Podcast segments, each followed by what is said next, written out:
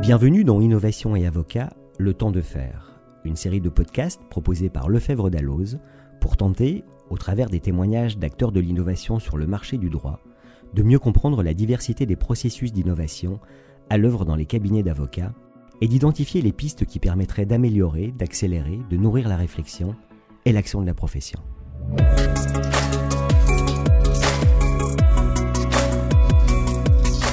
La diversité de la profession d'avocat est une richesse. Et au cours des différents chapitres qui jalonnent nos podcasts Innovation et Avocat le temps de faire, nous avons pu constater les efforts qui pourraient être réalisés dans l'avenir. Reste que, déjà, certains confrères et acteurs du droit innovent. Pour partager leur parcours et identifier les idées que vous pourriez vous approprier, nous avons invité Julia Pirinoli, avocate à la Cour et créateur d'Eversafe. Bonjour Julia, sans attendre, je vais vous demander de vous présenter s'il vous plaît. Pour faire un rapide petit tour de mon parcours universitaire, j'ai poursuivi la majorité de mes études de droit au sein de l'université euh, Panthéon-Assas. J'ai fait mon master 2 à l'université Paris-Saclay qui m'a permis de me spécialiser en droit de la propriété euh, intellectuelle et droit de l'innovation. Durant ce master 2, j'ai d'ailleurs écrit mon mémoire sur les legal tech et les outils de digitalisation pour les juristes et avocats. Dans le même temps, j'ai obtenu le diplôme universitaire Legal Tech et transformation digitale du droit, toujours à Assas, dirigé par le professeur défunt et maître Baller. Et je suis également titulaire du diplôme d'avocat depuis euh, peu de temps, puisque c'était en octobre 2020. Et surtout, je pense que c'est ce qui nous intéresse le plus. J'ai cofondé donc une Legatech qui s'appelle Eversafe, qui est spécialisée en gestion et surveillance d'actifs de propriété industrielle, très particulièrement les marques et les noms de domaine. Donc en fait, nous proposons un outil deux en un qui permet à la fois de gérer le portefeuille de marque quand on est soi-même titulaire du portefeuille ou quand on le gère en tant qu'avocat, au cabinet de conseil, euh, juriste dans une entreprise, et de surveiller ses actifs. Donc nous avons des algorithmes qui euh, préviennent les titulaires ou les cabinets quand une marque similaire ou identique est déposée dans un des offices sur lesquels elle est surveillée. Donc en identique, en similaire, orthographique, phonétique. Euh, bon, ça parlera pas à ceux qui ne sont pas spécialisés en propriété intellectuelle, mais, mais aux autres, oui, j'espère. Nous proposons également les recherches d'antériorité et un outil tout en un pour compléter ces recherches où on retrouve les noms de domaine, les dénominations sociales, les marques, euh, avec des recherches qui, qui regroupent l'intégralité. Et puis parce qu'il n'y a pas que le droit et euh, la vie professionnelle, je suis également artiste dans une autre vie, et puis passionnée de littérature, de musique, de cinéma de cuisine et de sport, le sport peut être un peu plus pour compenser la cuisine. Je pense que c'était important aussi de brosser un, portrait un peu, euh, un peu plus complet que juste de s'en tenir à, mon CV juridique qu'on peut retrouver sur LinkedIn. Très bien, merci. Pouvez-vous nous dire pourquoi vous vous êtes engagé dans la voie de l'innovation? Euh, Oui, en réalité, ça s'est présenté, je pourrais dire, un petit peu par hasard parce que j'étais pas destinée aux nouvelles technologies du tout. Avant de faire des études de droit, j'ai fait deux premières années de médecine, donc j'avais comme une appétence pour le milieu euh, euh, scientifique. J'ai eu un bac S, ça, ça m'intéressait beaucoup, très particulièrement le milieu de la pharmacie. Puis ensuite, j'ai fait des études de droit, j'étais passionnée d'art, la propriété intellectuelle m'intéressait, mais les nouvelles technologies, les legal tech, j'en connaissais assez peu. Donc c'était par hasard ou par opportunité, parce que j'ai souvent essayé de saisir le maximum d'opportunités. Ça a été un peu des circonstances qui se sont mises ensemble, parce qu'à cette époque-là, j'entrais en Master 1 en droit privé.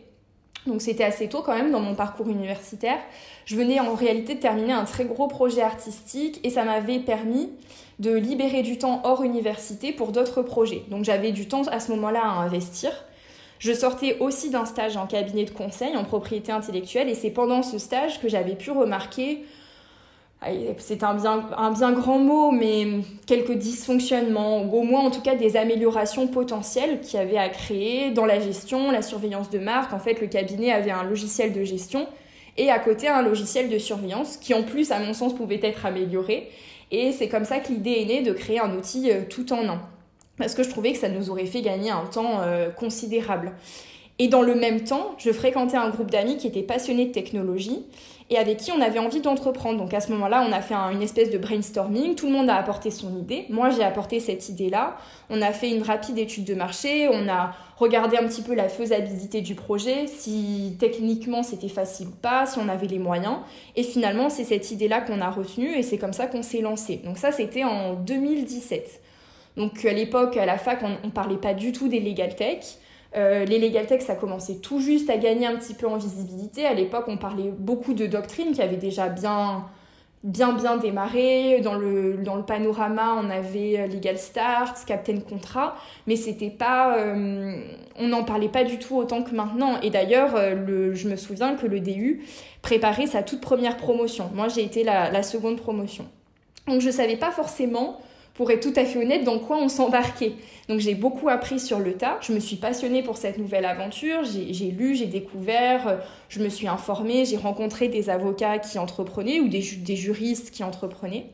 Et puis la suite ressemble un petit peu à la célèbre émission de télé Colanta parce que bah, entre 2017 et 2021, le projet a changé plusieurs fois d'équipe. Donc euh, vraiment, euh, l'équipe de base, dès l'équipe de base, on était 5 ou 6 et on n'est plus que 2 de l'équipe de base. Donc l'équipe a totalement changé. Après, c'est la vie normale, hein. les gens s'en vont, ils changent on change d'affinité. En plus, on était un groupe d'amis, donc ça crée d'autres problématiques.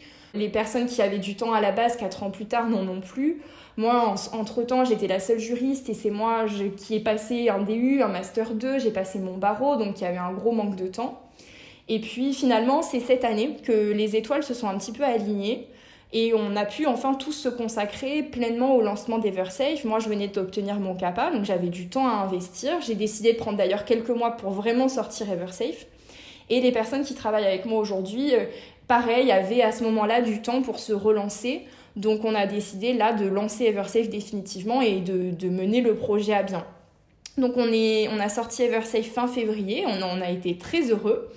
Et je crois que du peu d'expérience que j'ai, en tout cas sur ces 3-4 années de lancement, parce que c'est 3 ans et demi à peu près avant le lancement, c'est qu'il faut vraiment jamais abandonner le projet, parce que le bon moment finit toujours par se présenter. Par contre, il faut accepter que les circonstances seront euh, peut-être, voire très probablement complètement différentes de celles qu'on avait imaginées à l'origine. Et donc il faut bah, s'adapter. Nous, euh, on a changé techniquement euh, trois fois, je pense. Au départ, notre étude de marché n'était pas tout à fait pertinente, donc on a dû changer la cible. Et encore aujourd'hui, alors qu'on a lancé, on teste et on adapte nos stratégies d'acquisition, nos stratégies marketing. Donc bon, il faut, il faut y à un moment, il faut y aller, quoi. Et puis le bon moment finit par se présenter voilà, nous, ça a été un, à chaque fois un concours de circonstances, on va dire, qui nous a permis de, mener le projet jusqu'au bout. Sur ce chemin vers l'innovation, à quel obstacle avez-vous été confronté? Qu'est-ce qui a été le plus dur? Euh, Qu'est-ce qui a été le plus dur? C'est une question qui est difficile parce que c'est difficile d'avoir un seul élément à répondre. Je pense que quand on est avocat, c'est la première, la première réponse c'est très pragmatique et très pratique qui sera pas très glamour ou peut-être semblera pas très recherché, c'est tout simplement le temps et l'énergie en fait. Parce que la profession d'avocat, bien qu'elle soit très passionnante, elle est aussi très très prenante.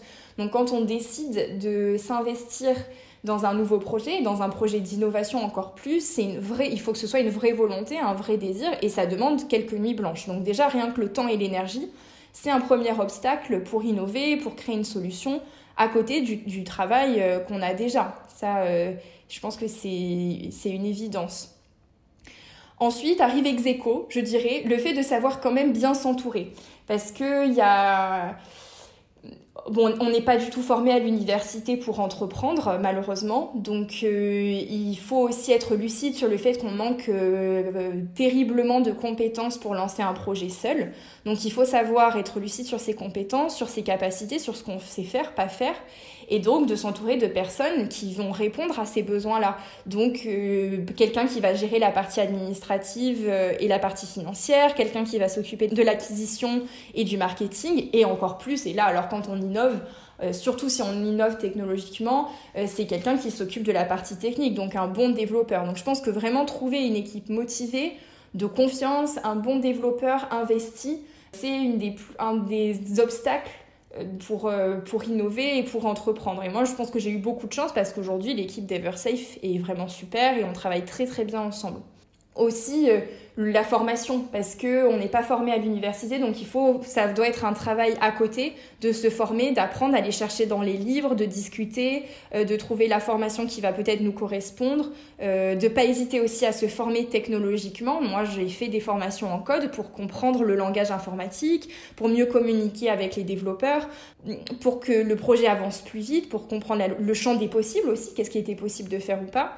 Et Internet, c'est super, mais on est aussi envahi d'un flot de formations. Donc, pour trouver quelle est la bonne formation, quelle formation va répondre à nos besoins, parce que je me souviens qu'au début, je m'étais aussi embarquée dans des formations qui étaient beaucoup trop poussées et qui correspondaient pas du tout aux besoins que j'avais, des formations pour devenir un véritable développeur, ce qui n'était pas du tout ma volonté. Donc, il y a vraiment une nécessité pour les avocats d'apprendre. Et alors, moi, j'avais dans, mon parcours, je, maîtrisais l'exercice du pitch, mais en donnant des cours dans le diplôme universitaire euh, de maître Valère et du professeur Défunt. Et je m'en étais rendu compte aussi dans ma promo. L'exercice du pitch qui est absolument nécessaire quand on innove et quand on entreprend est très très mal euh, connu et très mal euh, appris par les étudiants, par les étudiants en droit. C'est un exercice auquel on ne nous prépare pas du tout. À l'école d'avocat, on nous prépare à la plaidoirie, mais c'est encore un exercice différent. Donc ce sont autant de nouvelles connaissances et de nouvelles compétences qu'il faut acquérir et selon l'âge qu'on a et selon euh, la disponibilité intellectuelle de temps, de compréhension qu'on a, c'est difficile. Alors, il n'y a pas que des écueils, il y a aussi des moments de réjouissance. Quelle a été votre plus grande satisfaction de personne innovante pour parler du projet projet, c'est vraiment d'avoir apporté l'outil dont j'ai toujours rêvé aux avocats, aux conseils en pays, aux juristes, de pouvoir leur faciliter la vie, leur faire gagner du temps, c'est c'est une très belle satisfaction. J'avais vraiment envie de partager cet outil dont j'avais rêvé. Et d'après les retours qu'on a, euh, ceux qui testent nos outils, nos premiers clients, sont vraiment convaincus, enthousiastes et me disent au téléphone, mais oui, en fait, c'est l'outil dont on avait besoin. Donc ça, c'est déjà une super satisfaction. Ça veut dire que ça n'était pas juste mon besoin à moi. Ensuite, j'avais vraiment à cœur d'offrir ça aux petites entreprises qui s'isolent souvent par manque de moyens, des juristes, des avocats, et donc créer un outil que ces entreprises-là, ces entrepreneurs peuvent utiliser sans se ruiner, c'était vraiment très important pour nous. Après, à titre plus personnel, dans ma pratique de juriste et d'avocat, je trouve extrêmement intéressant, enrichissant, formateur de m'être mise à la place du client. Cette expérience, elle me permet, quand je reprends la casquette d'avocat, de mieux comprendre les problématiques et les impératifs du client. En fait, maintenant, on parle la même langue. Je comprends leurs problèmes, je comprends euh, euh, leurs objectifs, et ça me rend bien plus proche d'eux, plus créative, et je suis persuadée que ça rend aussi mes solutions, les solutions que je leur propose, bien plus pertinentes et adaptées à leur situation. Et ensuite, à titre encore plus personnel et humain, euh, c'est une aventure extraordinaire. Moi, je conseille à tout le monde de tester la gestion de projet, la création de projet à un moment, d'innover, de se mettre en danger, de sortir de sa zone de confort, de travailler en équipe. Euh, c'est difficile. Hein. Il y a eu, je parlais de Colanta tout à l'heure, il y a eu des moments difficiles, il y a eu plein de moments où on a eu envie d'abandonner, où on s'est dit qu'on n'y arriverait pas, que qu'on n'avait pas le temps, qu'on n'avait pas notre place, on cherchait notre légitimité parce que j'étais, moi aussi j'étais assez jeune et, et je regrette pas du tout qu'on ait persévéré parce que c'est il y a aussi des moments extraordinaires quand on pitch, qu'on gagne un concours de pitch ou quand l'outil sort et qu'on a des retours positifs, euh, c'est merveilleux. Et les échecs sont aussi merveilleux parce que nous en apprennent plein sur nous-mêmes euh, et enrichissent notre pratique d'avocat. Je pense qu'aujourd'hui, on dit beaucoup que ce sont deux métiers complètement différents, mais je suis sûre qu'en tant qu'avocat, en tant que juriste, on, on, apprend plein de choses en entreprenant et en sortant de notre zone de confort très juridique. Donc je, je, ça a été une, une aventure et c'est toujours une aventure extraordinaire que je conseille euh, à tout le monde, de toute façon. Merci Julia. Quel conseil donneriez-vous à un élève avocat qui souhaite s'engager euh, lui aussi sur le, le chemin de l'innovation? Je ne sais pas si on a la startup qui a la mieux fonctionné et puis on a, j'ai été assez transparente, on a rencontré pas mal de difficultés. Mais comme j'étais élève avocate il n'y a pas très longtemps quand même, je pense que je pourrais leur dire de ne pas se lancer dans la profession avec trop de certitude. Parce que se laisser des portes ouvertes, ça permet de voir et de se créer des opportunités. Je pense qu'il faut sortir de la vision très classique qu'on a de l'avocat qui nous est euh, inculquée, apprise pendant nos études universitaires, sauf si celle-ci nous correspond totalement. Mais il y a plein de façons de vivre sa profession. Euh, il, faut, il y a autant peut-être de façons de vivre que de personnes, il faut inventer celle qui nous correspond le plus, quitte à, à euh, entreprendre dans, son, dans sa propre entreprise quand on est juriste ou dans son propre cabinet ou entreprendre à côté. Il y a plein de façons d'entreprendre et d'innover aussi dans sa profession.